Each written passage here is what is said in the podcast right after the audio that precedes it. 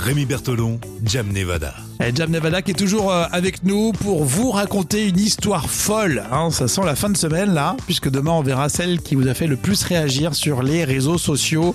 On a eu des choses intéressantes, des pizzaiolos qui ont fait des pizzas avec plus de 250 fromages à l'intérieur. Hein. on a eu euh, euh, un Strasbourg, Strasbourgeois un petit peu fou qui fait tous les Strasbourg à travers la planète pour faire des photos. Et là, euh, on va en Angleterre et on est presque tous concernés. Vous avez passé le permis, vous avez passé euh, le code, vous êtes concernés par cette histoire. Oui, alors c'est l'histoire d'un Britannique âgé de 42 ans.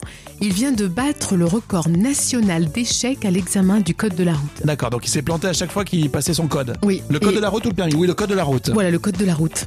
Et selon un site euh, qui a relayé les chiffres euh, donc de cet échec, l'homme euh, l'homme aurait dépensé malheureusement euh, à cause de tous ces échecs, il aurait quand même dépensé l'équivalent de 3600 livres sterling, euh, ce qui fait l'équivalent de 4000 euros. Oui, parce qu'en Angleterre, ils n'ont pas les euros. Hein. Non, ils ont pas les euros, non, c'est sûr, on a bien compris. 4000 euros donc en cumulé Ouais. parce qu'à chaque fois il payait pour repasser son code Voilà. et il échouait à chaque fois. Et 4000 Le euros, hein, c'est énorme. Oh.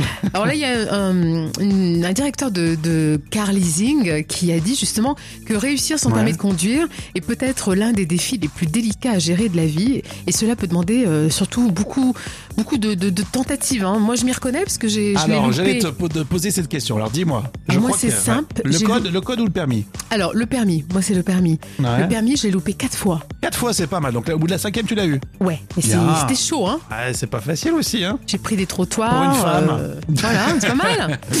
Quand tu tiens une auto, un- vois, quand tu es auto, auto-école, tu sais, euh, Mais c'est vrai que je le comprends. marché féminin est plus intéressant.